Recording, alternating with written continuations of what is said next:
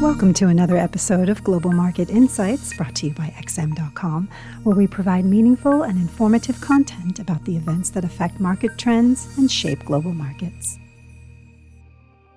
Thank you for joining us at X M dot com. This is the Daily Market Comment Podcast for Monday, June sixth by Raf Boyajian. I'm Cristina Marujos. America's roaring labor market added a stronger-than-expected three hundred ninety thousand jobs in May, while the unemployment rate held steady at three point six percent, even as the labor force participation rate improved slightly. The upbeat numbers dashed hopes that the Federal Reserve would be in a position to take time out from bumping up the borrowing cost later in the year after it opened the door to doing so in the May meeting minutes. Cleveland Fed President Loretta Mester further threw cold water on the idea on Friday, saying that she would need to see compelling evidence that inflation is on a downward path before deciding not to continue raising rates by fifty basis points in September. There could be some compelling sign that inflation is moderating as early as this Friday, when the next C P I data is due out of the United States. C P I inflation is expected to have stayed unchanged at eight point three percent year-on-year in May, which would mark the second straight month that price growth has not spiked to fresh decade highs. However, while investors were clearly jolted by Friday's jobs report as more aggressive rate hikes loomed for the remainder of twenty twenty-two, some think that the robust figures might not necessarily pose such a danger to the policy outlook.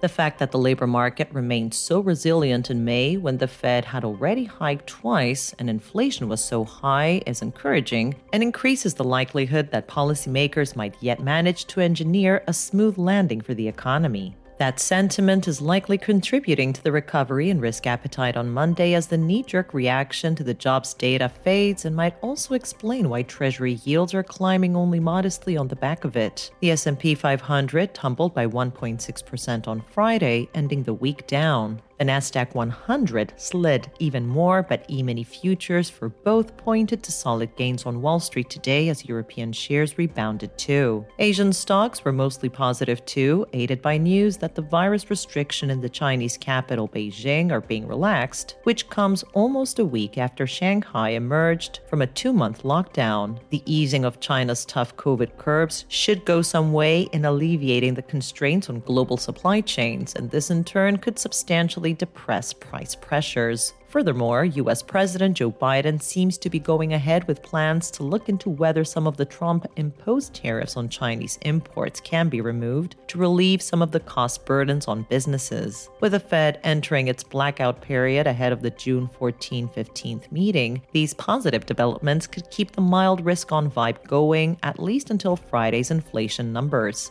The U S dollar was marginally lower in European trading today, erasing some of Friday's gains. The safe haven Japanese yen struggled too, though it firmed slightly against the greenback. The euro inched up to the one oh seven forty region as investors bet that the European Central Bank will announce the end of its bond purchases on Thursday when it meets, and signal that rates will begin to go up in July. The size of the July rate hike is the main uncertainty from the meeting as far as markets are concerned, hence that's what will likely stir the euro the most. The pound was a surprise gainer and biggest F X winner on Monday as traders returned from the long holiday weekend. Unfortunately, Prime Minister Boris Johnson's first day back from the Queen's Platinum Jubilee celebrations isn't turning out so well, as he is facing a vote of no confidence by his own M Ps, following Johnson's refusal to resign over his involvement and feelings in the Partygate scandal. At least fifty-four Tory M Ps have now submitted letters of no confidence, which is the threshold required to trigger a leadership vote. The vote is expected to take place as early as today. However, sterling's rise suggests traders think Johnson will win the no-confidence vote, ending months of uncertainty about his future as prime minister and drawing a line under the whole debacle. The Australian dollar also recouped some of Friday's losses, though traders were cautious ahead of the Reserve Bank of Australia's policy decision on Tuesday, amid some doubts as to how aggressively policymakers will act. This was today's Daily Market Comment Podcast at X M dot com. Have a great week.